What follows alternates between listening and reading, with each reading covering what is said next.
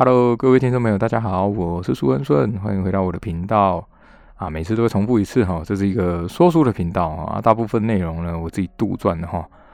那主要是根据呢一些这个实际的历史故事啊，然后一些背景啊，然后自己再去做一些啊杜撰啊。因为在这之前的天孙氏的故事基本上没什么记载啊，所以。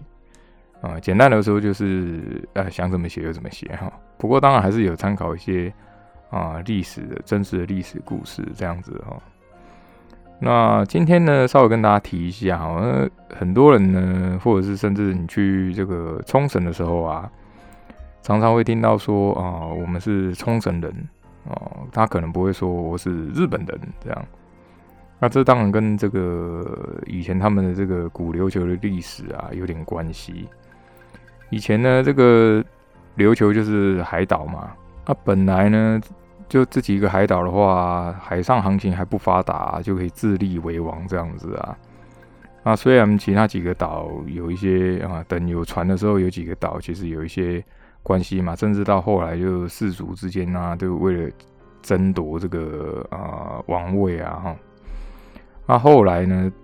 再到大概日本战国时代的时候，这个海战啊，已经非常的盛行了哈，就是船啊、战舰啊这些已经很盛行了哦。那虽然说还是陆地战为主啦，但是也已经有这种战船出现了。那以前古琉球呢，从有记载的话，应该是明朝左右吧。其实，在这之前一直都有记载哈，就是中国这边有发现琉球啊，在史书上有记载啊。日本当然也是一样的啊。不过呢，比较有记录的时候啊，大概是在宋朝的时候哈，就是琉球内部也有发生一些战争哦。那当然，这个日本啊，中国也也也有这个世代交替也在打仗嘛。其实每个国家都那时候都啊，属于大家想要争权，都在打仗这样子。那最后呢，呃，琉球在明朝的时候啊，明朝有派出这个使者啊，就去这个琉球这边啊，册封他们为琉球的国王这样哦。那当然，因为当初明朝也是很强大嘛，那琉球毕竟就是海岛。所以呢，后来也是有进贡给中国，那另一方面也有进贡给日本哦。啊，后来明朝因为这个清朝啊起来了嘛，那琉球还是有持续的进贡给这个清朝这边哈，那，只是说对象就是不一样的。那日本也是一样的哈，就后来有这个丰臣秀吉、德川家康，那最后呃定定最后是被并入日本的最大的原因哈，这个。在记载上也有特别写到，嗯，差不多在这个德川家康统治的时期啊，那就出现了这个最有名的岛津哦，岛津侵入的事件哦。那后来呢，琉球战败了嘛，因为毕竟，呃，前面有提到啊，之前有提到这个琉球的士兵其实也是不多哈。那另外呢，战国时期的时候已经有这个兵器啊，哈，就比较。比较先进的兵器啊，甚至是还有火枪啊，那当然琉球就不敌哦。那国王呢，当初是一个叫上宁王哦，他也被被直接被捉回去哈。那古琉球呢，基本上没有发生过国王被抓走的事情哦，所以这个事情非常的严重啊。据说呢，这个国王也有呃觐见这个德川家康哦，德川家康也对他非常有礼貌这样啊。后来就提出了一些方针啊，也就是我们所说的一些啊条约之类的。啊，签完名之后呢，没多久啊，这个琉球呢，最后就归到呃日本的统治底下了哈。那当然，这是一些历史的的经历啊。那详细的话，大家啊，各位听众哦，还是可以啊去买一些书来看哦，或者是上网找一些资料哦。我个人是买了一些书来来详细的。观看看他们之前到底发生了什么事情，然后什么历史定位上有点奇怪，这样，所以我自己就特别去研究了一下。那原来是之前有发生过这样的事情哦，所以呢，很多的啊冲绳人哦，他会说他是冲绳人或者是琉球人哦，他不会说他是日本人。不过当然后来因为啊统日本统治了嘛，那强迫要说这个日文哦，啊把一些啊之前我看过一本书上有特别写哦，就是你要把一个种族给消灭啊，就首先就是消灭他的语言哦，当没有语言的时候，他都讲别人的语言的时候啊，他就会慢慢慢慢同化到你的种族里面哦。所以呢，很多这种啊国家跟国家统治啊，可能很很第一个通常都会去啊强迫说啊，比如说你一定要讲啊我的语言啊，然后再跟你通婚这样，啊慢慢慢慢把你这个血统给冲淡哈。当初琉球就是类遭遇到类似的事情呢，所以这是他们的一些历史的呃痕迹哈。好，那上一次呢有讲到啊要。这个中山靖啊，跟博村人哦，就在讨论啊文德军的事情啊。那后来呢，中山靖就想就跟博村人讲说啊，请把所有人都找来哦。就前面提到嘛，这个啊奉行所里的人都是他们以前的一些朋友啊，哈，从小一起长大的。那博村人就就说啊，我知道，我去把所有人找来哦。然后上山部本来要离开了。那中山君就跟他讲说：“这个上僧大人也一起留下来听哦。”那博村人就觉得很奇怪哦，就怎么怎么会需要他留下来这样？不过中山靖就跟他讲哦：“这个上山上山部啊，知道的事情比我们还多啊，而且啊，他也帮了这么多人啊，他也不是什么外人，也不是坏人啊，所以我们也需要他的意见。”那不久之后呢？呃，很多人就回来了哈，就回到这个奉行所啊。那虽然有很多新人哦，那不过主要的还是那个小时候的八个人嘛。啊，其他六个人名字之前没提到哦，这边稍微提一下哦。其他六个人就是这个凡村岛田丰岛哦，宇佐真治，还有一个叫之前有提到的大纲哦。那他们八个人都很像一家人呐。那中山靖把他们找来，这样大家一起类似家庭聚餐啊，一起吃饭啊。大家看到这个上山部在旁边，也没有多讲什么哈。在这段时间里面，早就把他当做一家人了。那大家在吃饭的时候呢，中山靖就忽然讲说哦：“啊，下一任的文德军哦，应该大家应该都知道啦。那当然，其实大家都已经听说，就是这个新元玄哦。那有的人可能还不知道，就是说，诶，是上次那个助理吗？哦。啊，其他人就附和说啊，对，就是那个那个那几个助理的其中一个这样。不过大家就觉得很奇怪啊，诶，那为什么要找他们来吃饭讲这件事情呢？啊，伯尊人这时候就讲说啊，下一位王位的继承人啊，就是由下一任的文德军选出来的。听到这里的时候啊，大家就有点惊呼了哦，这才知道说哦，这个事情很很严重啊。那也就是说，将会由这个新元选来选王哦。那大家当然知道事情的严重性，因为选王这件事情非常的重要。那再加上说啊，王宫中也有王宫的内斗啊，虽然他们离得很远哦，好像王宫里的事情都跟他们没有关系啊。不过呢，王宫的内斗是的确是存在的哈。其实从以前古往今来，他们都有听说过啊。以前这个天孙是在选下一任王的时候啊，都会出现类似的类似的情形哦。那主要是因为新元玄跟其他。像秦月月还有清玄木都比较单纯啊，那他们都会觉得说，啊，如果由他来选王，那他怎么斗得过哦王族的人？所以今天中山靖把他找来呢，就是希望啊靠大家的人脉关系啊去打听啊，所有这个比如说王城里面的一些贵族豪族，他们到底支持谁哦？因为现在大家都知道啊，整个琉球基本上就分成两个哈，主战跟组合。然后组合又认为说，我们就是要遵照传统哦。那主战就会认为说，我们就不要听助女的话哦，那些女人都没有用哦。分成了这两这样的两派啊。那慢慢慢慢的啊，民间也开始有类似有这样的声音啊。所以呢，他就希望说去打听一下这些声音哦。那在这个时候啊，当然也到了豪族要开始选边站了，因为两个王子嘛，就天孙宫跟天孙和嘛，就看要支持谁。那比较大的姓氏，像翁氏啊，或者还有一个比较大就毛氏哈，他们都是支持天顺宫的。那最大姓氏的豪族不就不过就几个，就可能六七个啊。那最大的两个呢，支持这个天顺宫啊。那其他的氏族啊，就开始有自己的盘算了，就在盘算说，如果看压谁哈，如果压错了就会很麻烦。当然，天顺宫是比较多人支持啊。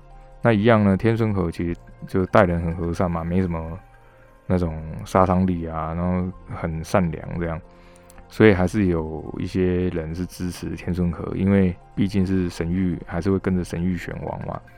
那他们也相信天孙宫不会莫名其妙，而且他也没有兵权后，他不会莫名其妙就啊去去攻打那些那个与那国的助女，把他们灭掉，这是不可能的哦。他们大部分都是这样的盘算，这样。所以呢，这些氏族啊，就大部分都聚集在这个天孙宫的家里哈，就在跟他啊讨论以后之后的方针这样子。啊，当然有一些这个氏族，像这个翁氏啊，翁氏的人就说。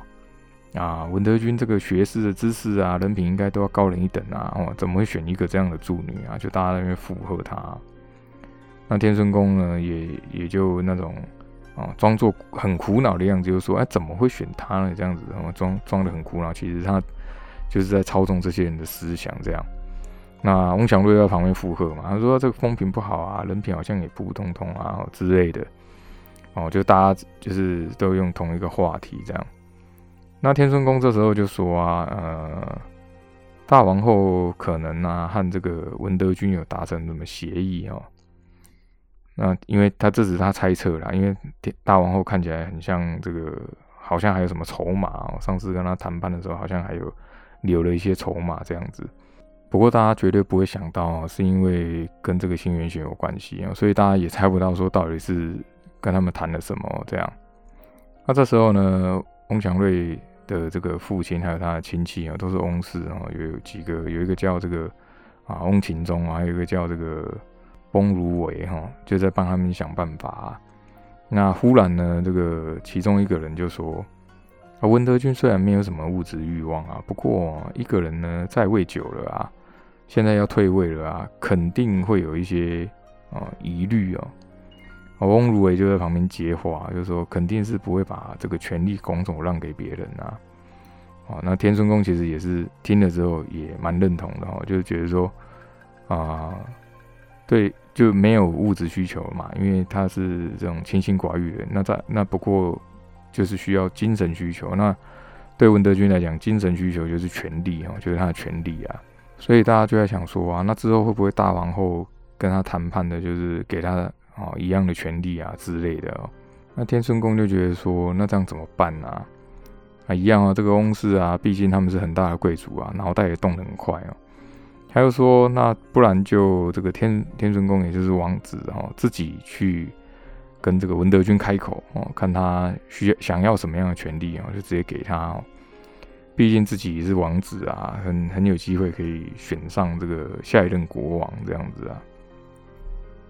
那我们再回到这个新元玄这边哦，这个已经过了好几个月啦。那新元玄速度学习的速度很慢哦，这个文德军很伤脑筋，因为已经快要上任了啊。那他又加大了这种教学的深度哦，就是更难而且更多。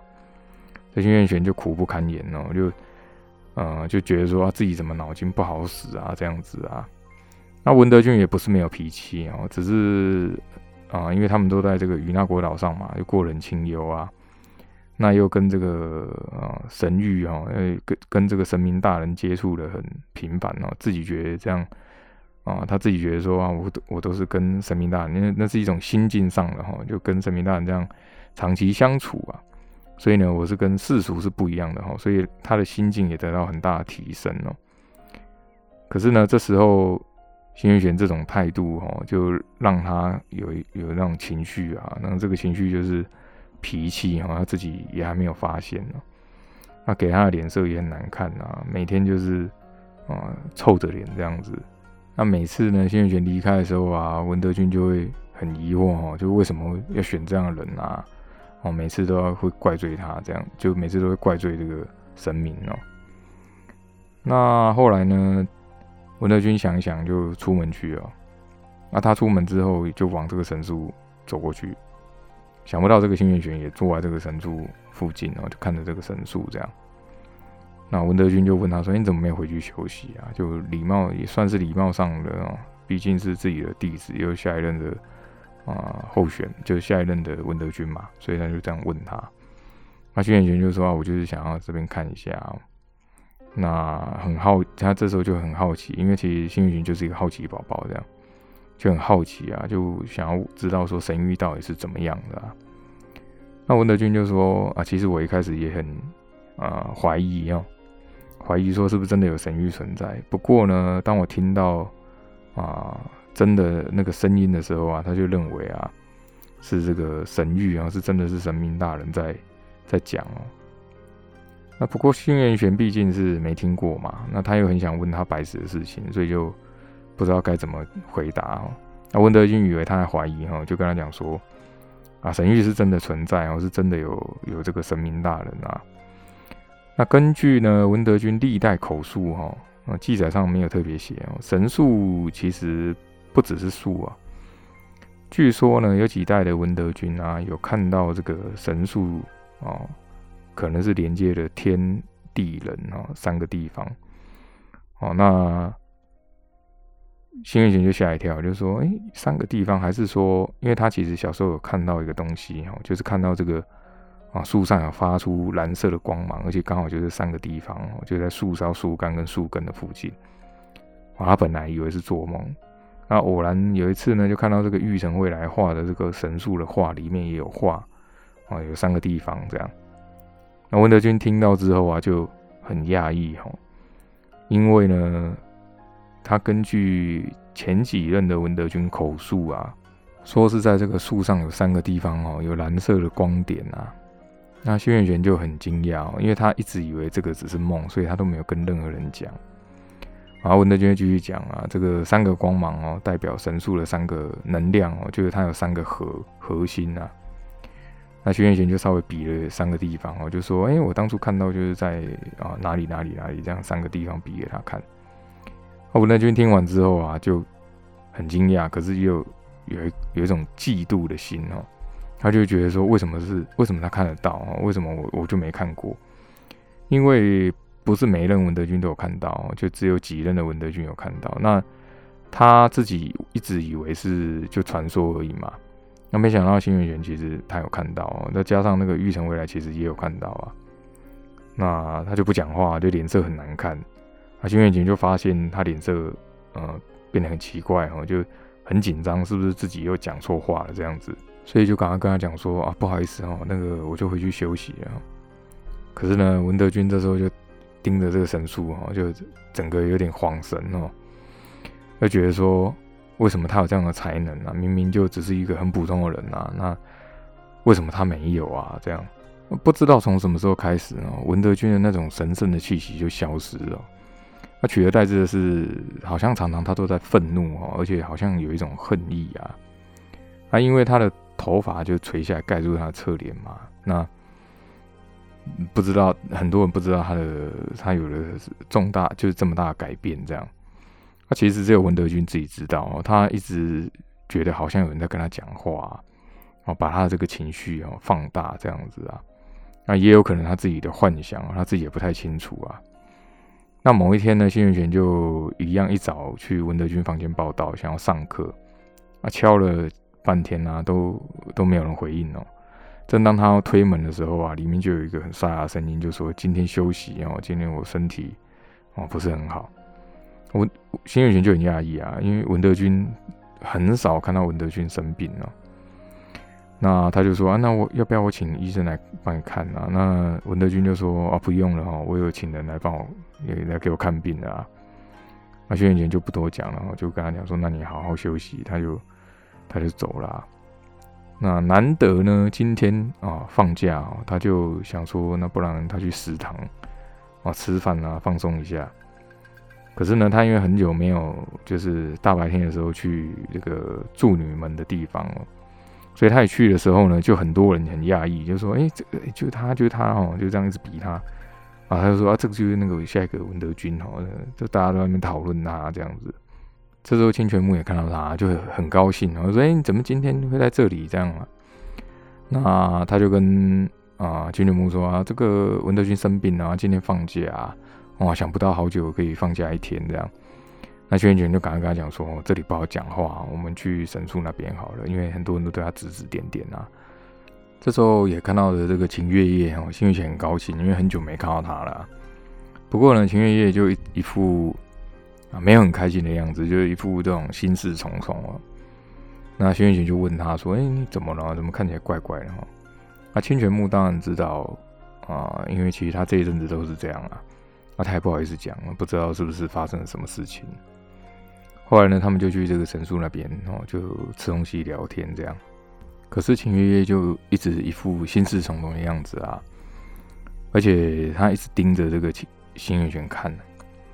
那新月玄就呃也不知道该讲什么，可是秦秦泉木就直接问这个秦月月说：“哎，你怎么了啊？怎么一直啊盯着这个新月玄看啊？是不是有什么问题啊？还是你不开心是因为他嘛？”那秦月月赶快否定哦，就说：“不是不是哦，因为我看到他我也很开心呢。”那清泉清泉木本来还要问呢，新泉玄就赶快打断他，我就跟他讲说，可能他有自己的苦衷哦，我们就不要不要多问。那秦月月听到他这样一讲啊，就哭出来了。那他就一直哭，就没有讲话，就一直哭哦。啊，新月玄跟清泉木也很紧张啊，也不就就只能这样安抚他。那过一阵子之后呢，啊，秦月月才讲话哦，就说啊，跟你没有关系哦。那他犹豫了很久啊。这时候他才问这个新元玄说：“啊，你还记得你的父亲母亲吗？”那新元玄就觉得很奇怪，哎，怎么你也问我这个父亲母亲的事情啊？那他就说：“基本上都忘记啊，也没有印象啊，怎么会忽然那样问呢？”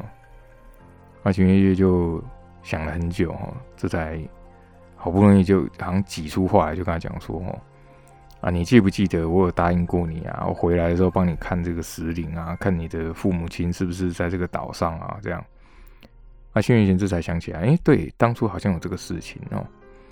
那秦月月就跟他讲说啊，其实我已经看了这个石林啊。那新月玄跟清泉木就很紧张哦，那什么时候哦？那结果是怎么样？这样，那景月月好像。呃，不想不怎么想讲，可是因为毕竟是这个幸运玄的事情嘛，所以他就还是很想挤出话来这样问他哦。如果说你的母亲还活着啊，那会怎么样哦？幸运玄跟金节木听了之后，当然很惊讶，他说：“怎么可能呢？怎么可能还活着啊？而且他如果还活着的话，为什么为什么不不来见我这样子？”那秦月月本来想要讲哦，可是他眼眶又红了啊。这时候他就说：“那不然我我带你去好了。”那轩辕玄就更惊讶，他说：“去去哪里？然后这这就与那国长你要去哪里？”秦月月这时候才讲说：“其实这段时间都是我在照顾他哦，就是我发现他的时候都是我在照顾他。”那轩辕玄就脑脑中就是一片混乱，就有点晕眩哦。他没想到说自己的母亲没死就算了啊，这个秦月月还几乎。都跟他碰面啊，他想都没想过会这样的问题哦。那秦月月就站起来，就往这个神树走过去啊。神树前面有个平台，平台旁边其实有一条小道啊。这个小道会往下，就通到就是往下走哦。一般人不会走这里啊，因为旁边那呃下去的时候，左手边就是山壁啊，右手边就是神树啊的神树的根，它是从这个啊山壁还有海里面这样很长，这样整个长起来的。那一般人不会走这里哦，可是也没有特别禁止啊，只是说平常人不会来。那新月玄记得这个小道，就小道里面呢，有一个地方好像是在打造这个日曜石的武器哦。不过因为是秘密，所以他就没有特别讲。那秦月月就带着他们，就一直往这个小道里面走走走，走到很里面哦。最里面是封起来的，就最底层是封起来的，所以他们也不知道里面是什么。不过秦月夜呢，还没走到最里面哦，就看了一下左右。那我刚讲嘛，右边是神树根，然后神树根非常非常粗，因为是千年的那种神木了嘛。那他看一看之后呢，他就忽然往这个神树根里面钻进去了。那两个人看到他钻进去，就觉得很好奇，因为这里怎么会有路啊？那他也跟着一起钻进去啊。虽然这个树根很粗哦，可是底下它还是。有这个海风这样吹进来，所以它底下是空洞的。那千泉木其实就有点腿软哦，就是就知道说它的底下一定是悬崖峭壁。可是秦月月都没有停留，就是在东钻西转的哦，看起来像没有路的地方，他也钻得过去啊。一般人基本上不会知道是这里，不会知道有这里啊。那新月玄想一想哦，应该是他看这个石林的时候看到的。那想不到呢，这个他在树根里面钻钻钻，一直往下走的时候啊，啊，树根的末端有一个山壁啊，山壁上有个洞口。那这个洞口呢不大哦，你要钻得进去。那钻进去里面就忽然很大，忽然很开阔啊，等于是在这个山洞里面。那清泉木就很紧张，就拉这个新元玄，他说这里是哪里？怎么？而且新元玄更惊讶是，哎，这里怎么会有灯啊？啊，秦月就说啊，这个灯其实是我以前拿来的，在这之前啊，都是漆黑一片的这样子。啊，新月玄往里面看过去啊，这个灯延续的很远哦，说明这个啊，秦月月其实已经有来这里有一阵子啊。那他们走不久，就听到好像有这种稀稀疏疏的声音哦，就好像有什么东西在爬这样。啊，清泉木就更紧张哦，就是到到到到到底是怎么这样子哦。那这个时候呢，有一个人影哦，其实他不知道是人还是什么东西，他是有点趴在地上哦，用爬的迅速爬过来。